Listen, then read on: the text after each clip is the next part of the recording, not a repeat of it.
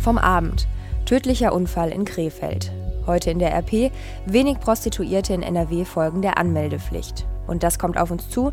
Merkel zu Gast in Wuppertal. Es ist Montag, der 13. Mai 2019. Der Rheinische Post Aufwacher. Der Nachrichtenpodcast am Morgen. Euer Aufwacher-Podcast am Montagmorgen. Mein Name ist Laura Harlos. Ich freue mich, dass ihr zuhört.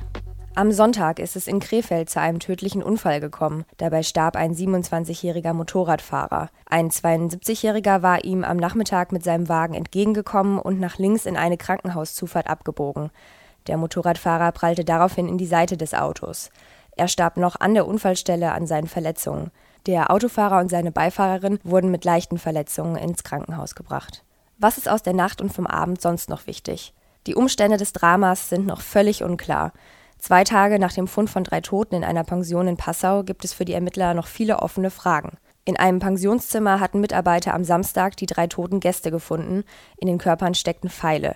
Die Ermittler stellten zwei Armbrüste sicher. Hinweise auf eine Beteiligung weiterer Menschen gibt es den Erkenntnissen nach bislang nicht. Bei den Toten handelt es sich um drei Deutsche, darunter ein 53-jähriger Mann sowie zwei Frauen zwischen 30 und 33 Jahren. Die Polizei teilte gestern mit, dass nun zum Wochenbeginn die Obduktion der Leichen geplant sei. Sie soll dann Hinweise zur Todesursache geben. Und schon wieder heißt es Drittklassigkeit. Nach nur zwei Jahren in der zweiten Fußball-Bundesliga ist der MSV Duisburg abgestiegen. Die Mannschaft von Trainer Thorsten Lieberknecht verlor am 33. Spieltag gegen den ersten FC Heidenheim mit 3 zu 4 und kann bei noch einem ausstehenden Spiel die beiden direkten Abstiegsränge nun nicht mehr verlassen. Die MSV-Fans hatten ihr Urteil schnell gefällt. Für ihre Mannschaft gab es nach dem Abpfiff ein lautes Pfeifkonzert mit Absteigerrufen. Für den MSV wird die Rückkehr in die Zweitklassigkeit keine Selbstverständlichkeit und das nicht nur aus sportlicher Sicht, denn die Lizenz für die dritte Liga ist keineswegs gesichert. Der Deutsche Fußballbund hatte sie nur unter der Auflage erteilt, dass eine Finanzierungslücke geschlossen wird. Countdown diese Woche für den Eurovision Song Contest in Israel. In Tel Aviv steigt am Samstag das Finale, vorher gibt es die beiden Halbfinals. Und immer wieder die brisante Frage nach der Sicherheit in Israel. Schließlich ist der Nahostkonflikt dort gerade in den letzten Tagen immer wieder gewaltsam aufgeflammt. Nahostkorrespondent Gil Yaron berichtet aus Tel Aviv für die deutsche Presseagentur.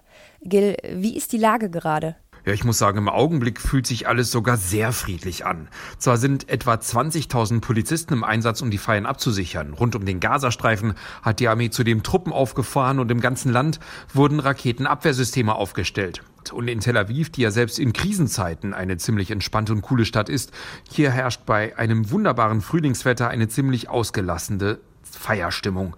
Von einer Bedrohung ist hier nichts zu merken. Ist denn auch schon fröhliche ESC-Partystimmung zu spüren? Ja, also der ESC hat hier eigentlich schon gestern Abend angefangen. Da wurde das Eurovision-Dorf direkt am Strand eröffnet. Es ist das größte solcher Dorf aller Zeiten mit Platz für 300.000 Besucher. Gestern Abend tanzte da bereits der Bär mit Live-Aufführungen bis tief in die Nacht, Dutzenden Restaurants, die dort Stände aufgebaut hatten und äh, Essen verkauften und mit Künstlern und kleinen Märkten, in denen man shoppen kann. Dahin kamen Zehntausende Israelis, die dort total entspannt das Musikfestival genießen. Dutzende Kulturschaffende haben sich ja gegen die Ausrichtung des Eurovision Song Contests in Israel ausgesprochen, darunter auch der Pink Floyd-Mitbegründer Roger Waters. Äh, zeigt dieser Aufruf irgendeine Wirkung? Ich sage bislang gar nicht, weil ja alle diese Aufrufe letztlich scheiterten. Alle Delegationen sind in Israel angekommen. Zwar kamen nicht so viele ESC-Fans wie erwartet. Anfangs hoffte man hier auf mehr als 20.000 Touristen in dieser Woche. Jetzt spricht man nur noch von etwa 5.000. Aber das hat wohl kaum etwas mit den Boykottaufrufen oder der Sicherheitslage zu tun und vielmehr damit, dass die Preise hier einfach so hoch sind. Allein die Eintrittskarten für den Wettbewerb sind ja drei bis viermal teurer als letztes Jahr und dann kommen noch Flugkosten dazu und die ziemlich teuren Hotels in Tel Aviv. Nicht jeder Fan kann sich das leisten und zieht es deswegen vor, den ESC zu Hause vor dem Fernseher zu sehen. Vielen Dank dir, Gil. Wir vom Aufwacher danken unserem Sponsor Andersweg Reisen. Nach Skandinavien leicht gemacht. Das zeigt auch unsere heutige Reise des Tages. So könnt ihr acht Tage kreuz und quer durch die Ostsee fahren. Ihr seht Stockholm, Aarland, Helsinki und Turku. Ab 799 Euro pro Person inklusive Flug, inklusive Unterkunft und inklusive Schiffsreise mit der Viking Line. Alle Infos und den Terminplan findet ihr auf andersweg.reisen, wenn ihr dann auf Kreuz und Quer durch die Ostsee klickt.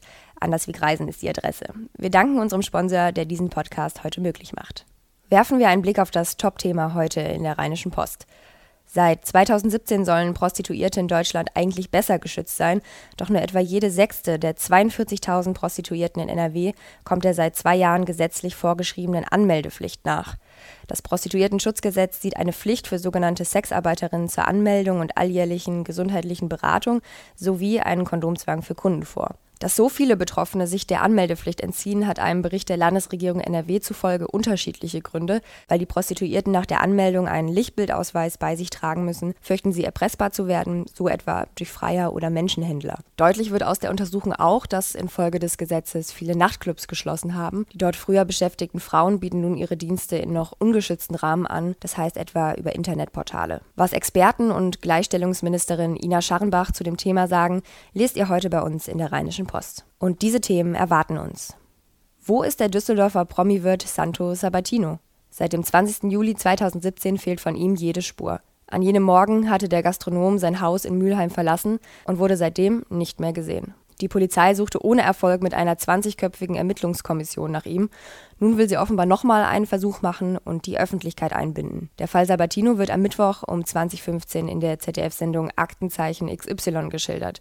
Die Ermittler hoffen darauf, dass Zeugen sich mit entscheidenden Hinweisen melden. Mehr zu dem Thema lest ihr heute bei uns auf RP Online. Und dann noch ein Promi-Termin aus NRW. Bundeskanzlerin Angela Merkel besucht heute die Junior-Uni in Wuppertal. Die privat finanzierte Lehr- und Forschungseinrichtung bietet altersgerechte Kurse für Kinder und Jugendliche im Alter zwischen 4 und 20 Jahren an. Dabei geht es unter anderem um Technik, Architektur und Geisteswissenschaften. Mehrere Juniorstudenten werden Merkel Experimente vorführen. Im Anschluss diskutiert die CDU-Politikerin bei einer weiteren Veranstaltung mit Wuppertaler Bürgern zum Thema 70 Jahre Grundgesetz. Und zum Schluss das Wetter.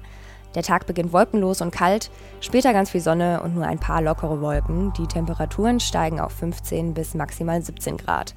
Auch morgen ist Regen gar kein Thema. Es bleibt trocken und wird bis auf einige wenige Quellwolken wieder richtig sonnig bei maximal 18 Grad. Viel Sonne nach so viel Regen in den letzten Tagen. Das klingt doch nach einem guten Wochenstart.